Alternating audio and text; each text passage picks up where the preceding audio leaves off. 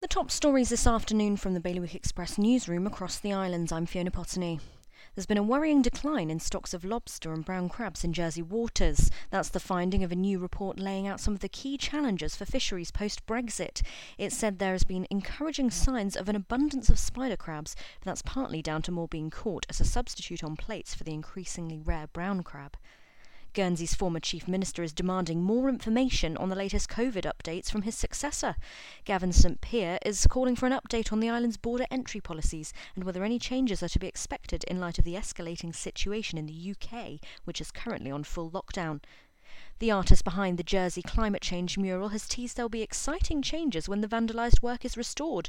Police are still hunting those responsible for spraying orange graffiti, including hoax and how dare you scare kids, between Christmas and Boxing Day.